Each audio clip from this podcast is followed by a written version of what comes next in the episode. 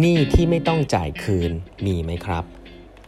สวัสดีครับ ท่านผู้ฟังทุกท่านยินดีต้อนรับเข้าสู่แปมทัดครึ่งพอดแคสต์สาระดีๆสำหรับคนทำงานที่ไม่ค่อยมีเวลาเช่นคุณครับ อยู่กับผมต้องกวีวุฒิเจ้าของเพจแปมทัดครึ่งนะฮะวันนี้เป็น EP ที่ 1061แล้วนะครับ ที่มาพูดคุยกันนะครับ วันนี้กลับมาเล่าต่อนะฮะถึงหนังสือของ Ray Dalio นะครับ The The Changing World Order นะครับ uh, Principle for Dealing with the Changing World Order นะฮะ Why Nation Succeeds and Fail ซึ่งผมเล่ามาสักสองสามตอนเนี่ยน้ำจิ้มก็คือว่ามันมี pattern ของมันเนาะสำหรับอาณาจักรที่มันจะ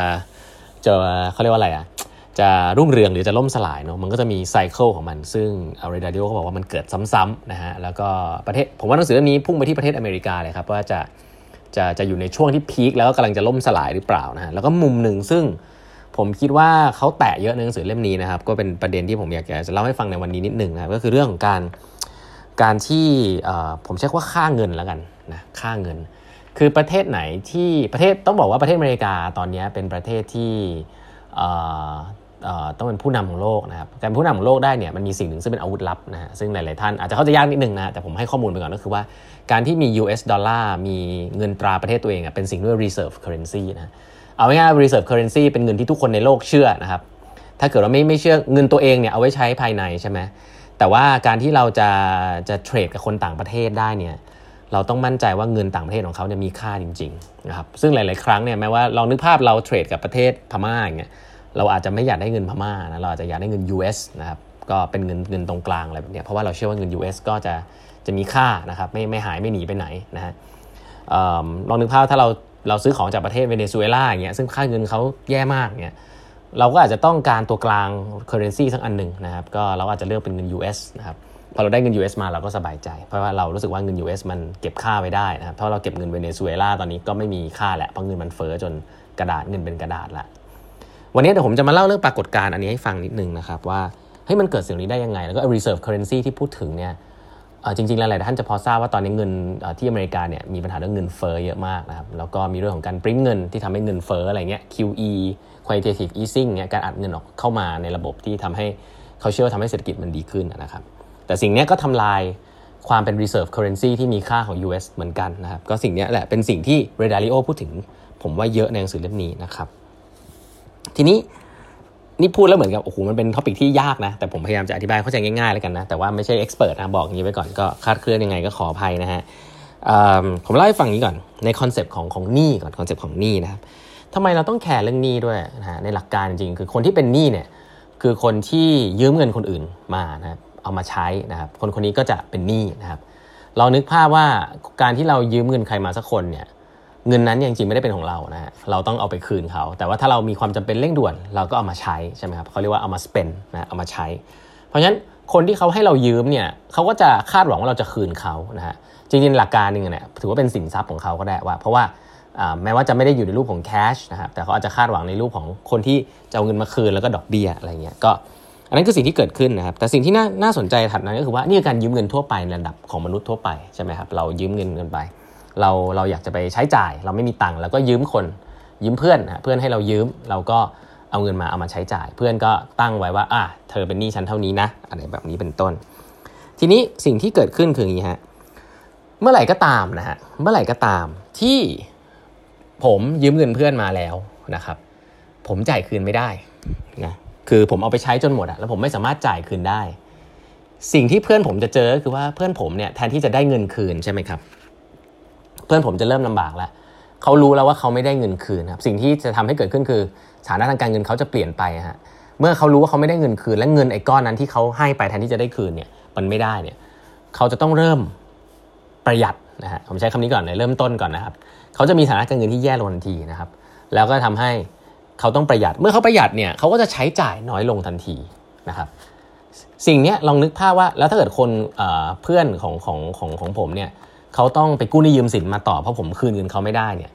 ก็เช่นเดียวกันฮะก็กู้เงินคนอื่นมาแล้วก็เอามาใช้นะครับสมมุติถ้ามันก็มีความเป็นไปได้ที่จะจ่ายคืนไม่ได้เหมือนกัน เพราะว่าไอ้ต้นตอตอนแรกอะคือเงินอะมันได้ให้ผมยืมมา แล้วผมก็จ่ายคืนไม่ได้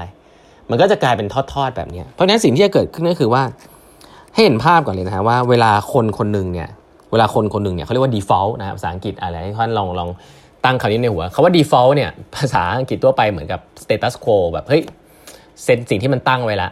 ไม่ได้เปลี่ยนแปลง แต่ default ในภาษาเศรษฐศาสตร์เนี่ยคือการที่คุณเบี้ยวหนี้นะคือ default นะครับการที่คนคนหนึ่ง default ในระบบเนี่ยมันทำให้มันทำให้มันเหมือนเป็นลูกโซ่อะผมไม่จ่ายเงินเพื่อนผมคืน เพื่อนผมก็ก็ไม่มีอำนาจมีอำนาจใช้จ่ายน้อยลงครับก็จะเป็นก็จะใช้จ่ายได้น้อยลง เอางี้ก่อนใช้จ่ายได้น้อยลงเนี่ยก็ทำให้เศรษฐกิจมันช้าลงละนะครับแทนที่จะเอาเงินไปซื้อของไปจ้างงาน ก็มีเงินน้อยลงละเพราะมีคนแลกเบี้ยวหนี้นะถัดไปถ้าเขาไปยืมคนอื่นมาแล้วคืนไม่ได้อีก ก็เนี่ยมันก็จะนิ่มก็จะเป็นลูกโซ่ เพราะฉะนั้นการที่คนหนึ่งคนจ่ายไม่ได้นะครับมีผลระยะเป็นลูกโซ่แน่นอนนี่คืออย่างแรกก่อนนะครับ ทีนี้ไอสิ่งนี้แหละฮะที่ที่อยากให้เข้าใจว่าประเทศเราเนี่ยก็เป็นแบบนั้นเหมือนกันนะครับ ประเทศเราเนี่ยก็เป็นแบบนั้นเหมือนกัน ลองนึกภาพว่าประเทศประเทศของเราเนี่ยมี ธนาคารกลางนะฮะมีประเทศของเราเนี่ยที่ผ่านมาเนี่ยมีธนาคารกลางนะครับธนาคารกลางเนี่ยสามารถก็จะเป็นแหล่งที่เป็นแหล่งเงินกู้นะฮะเป็นแหล่งเงินกู้ ให้คนเนี่ยเอาเงินที่ธนาคารกลางมาเนี่ยปล่อยกู้ธนาคารประกันปกติก็จะปล่อยกู้เอาเงินเนี่ยไปให้กับแบงก์ต่างๆ ที่เป็นธนาคารพาณิชย์ทั่วไปนะธนาคารพาณิชย์ก็จะเอาเงินเนี่ยไปปล่อยกู้ต่ออีกให้กับคนทั่วๆไป ให้กับคนทั่วๆไปนะ เพราะฉะนั้นเห็นภาพว่าเงินเนี่ยมันวิ่งอย่างนั้น เพราะฉะนั้นธนาคารธนาคารกลางเนี่ยก็เหมือนเป็นเจ้าหนี้ของทุกๆคนนะครับแล้วก็ทุกๆคนก็ก็สามารถที่จะเอาเงินแล้วก็ไปใช้จ่ายนะครับแล้วก็คาดหวังว่าเอาไปลงทุนไปใช้จ่ายแหละแล้วก็คาดหวังว่าถ้าเกิดมันเกิด productivity ขึ้นก็เอาเงินมาคืนธนาคารกลางโลกก็จะดีขึ้นใช่ไหมครับแต่ว่าสิ่งที่เกิดขึ้นก็คือว่าสมมุติว่าถ้าเกิดคนเนี่ยเบี้ยวหนี้นะลองนึกภาพก่อนนะปกติถ้าคนเบี้ยวหนี้เนี่ยเศรษฐกิจไม่ดีคนเริ่มเบี้ยวหนี้ทำการค้าขายไม่ได้เนี่ย มุมหนึ่งก็คือว่าคนเนี่ยไม่จ่ายเงินคืนนะครับคำถามที่สำคัญก็คือว่าธนาคารกลางเนี่ยไม่มีเงินคืนละไม่มีเงิน ไม่มีเงินที่เอามาสามารถเก็บเงินคืนได้ละนะครับสิ่งที่ธนาคารกลางควรจะทำคืออะไรนะครับคือควรจะหยุดปล่อยปล่อยกู้ แล้วก็ให้คนที่เขา default เนี่ยล้มหายตายจากไปหรือเปล่า หรือว่าจริง ๆ แล้ว สิ่งที่ธนาคารกลางส่วนใหญ่ทำนะแล้วที่อเมริกาทำเยอะเนี่ย คือเมื่อคนไม่มีเงินในระบบนะคนแบบอาจจะเอาไปใช้จ่ายทำอะไรไม่รู้ว่าเงินมันหายไปอะคือไม่ได้เกิด productivity ขึ้น และต้องการเงินกู้เพิ่มขึ้นเพื่อให้บริษัทอยู่รอดธนาคารกลางของอเมริกานะครับก็และหลาย ๆ ที่ก็เลือกที่จะปริ้นเงินนะเพราะว่าธนาคารกลางเป็นคนคนเดียวนะฮะที่สามารถที่จะปริ้นเงินได้ ก็ปริ้นเงินเป็น currency ออกมาอย่างเงี้ยเหมือนกับว่าปริ้นเงินเข้ามาเพิ่มแล้วก็อัดฉีดปล่อยกู้เพิ่มเข้าไปในระบบนะฮะเหมือนกับให้คนที่เคยเบี้ยวหนี้แล้วเนี่ย ได้เงินเพิ่มเข้าไปอีกนะครับหลาย ๆ ครั้งเหมือนเป็นการแจกเงินเลย แล้วก็แต่ธนาคารกลางก็ยังถือว่าเป็นเฮ้ยอันนี้เป็นหนี้นะไม่ได้ไม่ได้เป็นเงินให้เปล่า แต่ว่าถ้าดอกเบี้ยมันต่ำมากอะถ้าดอกเบี้ยมันต่ำมากแบบเป็นศูนย์เปอร์เซ็นต์อย่างเงี้ยมันก็ไม่ได้มีดอกเบี้ยที่รันที่ต้องมาคืนใช่ไหมเขาก็เหมือนว่าผัดผ่อนหนี้ไปเรื่อย ๆ ได้ว่าอ่าเดี๋ยวมาคืนนะเดี๋ยวมาคืนอ่าผ่อนให้ไปก่อนผัดผัดผัดไปก่อน มันอาจจะอาจจะกลายเป็นหน่วยกับว่าเฮ้ยมันเป็นหนี้ที่ไม่ต้องจ่ายคืนเลยหรือเปล่า เพราะว่าธนาคารกลางเนี่ยมีท่านี้นะครับแต่ท่านี้เป็นท่าที่เหมือนกับ เขาเรียกว่าเหมือนเป็นการอัดฉีดยา อันนี้เขาเรียกว่า quantitative easing ที่พูดถึงคือ QE นะสิ่งนี้เมื่อเกิดขึ้นเรื่อยๆ ถ้ามันเกิดขึ้นในยุคที่ productivity มันดีคือเหมือนกับนึกภาพผมว่าธุรกิจมันเกือบจะดีแล้วอะเหลือแค่เงินนิดเดียวเอ่อก็จะสามารถไปถึงฝั่งฝันได้นะครับก็จะสามารถเอาเงินหาเงินมาคืนได้ อย่างเงี้ยโอเคก็คืออัดเงินเข้าไป แล้วก็ถอนเงินก้อนนี้ออกมาเพราะว่าเดี๋ยวจะได้คืนใช่ไหมแต่ถ้าเศรษฐกิจโลกมันไปไม่ได้ แล้วก็คนเริ่มเสียนิสัยเนี่ยแล้วก็เห็นท่านี้บ่อยๆเนี่ย กลายว่าคนก็จะรู้ว่าธนาคารกลางจะอัดฉีดเงินเข้ามาอย่างเงี้ยและฉันก็จะมีหนี้ที่ไม่ต้องจ่าย เพราะธนาคารกลางก็จะปิ้นเงินออกมาช่วยฉันอีกนะครับและและสิ่งเหล่านี้คนที่เคยเจ๊งมาก่อนจะเจอเคยได้ยินนะเคยได้ยินข่าวเจ๊งคือธนาคารใหญ่ ๆ ในอเมริกาที่เรียก too big to fail เพราะว่าถ้าค่าตัวใหญ่ ๆ มากๆ แล้วเจ๊งไปเนี่ยคนที่เหลือที่ตามมาที่กู้เงินไปเนี่ยก็อาจจะเจ๊งตามไปด้วยหมดนะครับเพราะว่ามันเหมือนกับ นี่มันวิ่งไปวิ่งมามันซับซ้อนอะเอางี้แล้วกันเนาะเวลาคนหนึ่งไม่จ่ายปุ๊บเนี่ยมันอย่างที่ผมบอกตอนแรกมันไม่จ่ายต่อๆกันเนี่ยมันก็มีผลต่อระบบธนาคารกลางเนี่ยที่อยากให้ทุกอย่างมัน stable นะครับอยากให้ไม่มีข่าวไม่มีอะไรที่มันดูวุ่นวายมาก ก็จะปริ้นเงินนะเพื่อให้เงินเนี่ยมันออกไปสู่ระบบ สิ่งน่าสนใจก็คือเวลาคุณปริ้นเงินออกไปสู่ระบบเนี่ยสิ่งที่เกิดขึ้นก็คือว่า คนมันก็จะมีเงินไปสเปนมากขึ้นนะครับคือคนมีตังกู้มาก็ตามเนี่ยเอาไปใช้จ่ายมากขึ้น เมื่อเอาไปใช้จ่ายเนี่ยข้าวของมันจะราคาแพงขึ้นนะครับ คือมันเหมือนกับมันมีมันมีเงินอยู่ในระบบเพิ่มขึ้นอะเมื่อไหร่ที่มีเงินในระบบเพิ่มขึ้นเนี่ยข้าวของจะแพงขึ้นนะครับเพราะว่าคนมีกำลังเอาออกไปมีดีมานเอาออกไปใช้จ่ายใช้จ่าย สิ่งน่าสนใจคือเมื่อข้าวของแพงขึ้นอย่างเงี้ยเขาเรียกว่าเงินเฟ้อนะฮะเงินเฟ้อเนี่ยไม่ได้เกิดจากเงินเราอยู่ดีมันมันมันมันมีค่าเพิ่มนะเงินเฟ้อคือราคาของแพงขึ้นนะครับแต่ที่มันน่ากลัวคือไอ้คนที่มันถือเงินอย่างตัวเล็กแบบเราอะเราถือเงินอยู่ในธนาคารอย่างเงี้ยเงินมันมีค่าเท่าเดิมนะฮะแต่ของในประเทศมันแพงขึ้น มันก็กลายว่าเงินเรามีคุณค่าน้อยลง อ่าอันนี้เขาเรียกว่าเหตุเหตุผลที่เกิดเงินเฟ้อวันนี้มาเล่าเรื่องนี้ให้ฟังเพราะว่า หนังสือเล่มนี้เนี่ยจริง ๆ แล้วตีสิสใหญ่ใจความคือเรื่องนี้เลยนะครับ เพราะว่าเขาพยายามจะตีว่าเอ้ยการที่ทำ quantitative easing ทำ QE เนี่ยมันเป็นวิธีการแก้เศรษฐกิจที่เป็นทางที่ถูกหรือเปล่านะในบางจังหวะโอกาสอาจจะใช่ แต่ตอนนี้มันอัดฉีดเข้าไปเยอะแล้วแล้วซึ่งเหล่านี้ผมว่ามันเป็นเรื่องที่คนของแปดทัดครึ่งลองฟังดูนะครับว่าเออเราจะได้อ่านข่าวกันเรามาดูข่าวว่าอเมริกาปีหน้าที่เขาประกาศแล้วว่าจะมี tapering เนี่ยจะมีการลด การเพิ่มอัตราดอกเบี้ยเรื่อยๆ แล้วก็ลด QE เนี่ยเออมันก็มันก็เป็นประเด็นหนึ่งครับที่อเมริกเพราะว่าอเมริกาก็กลัวครับว่า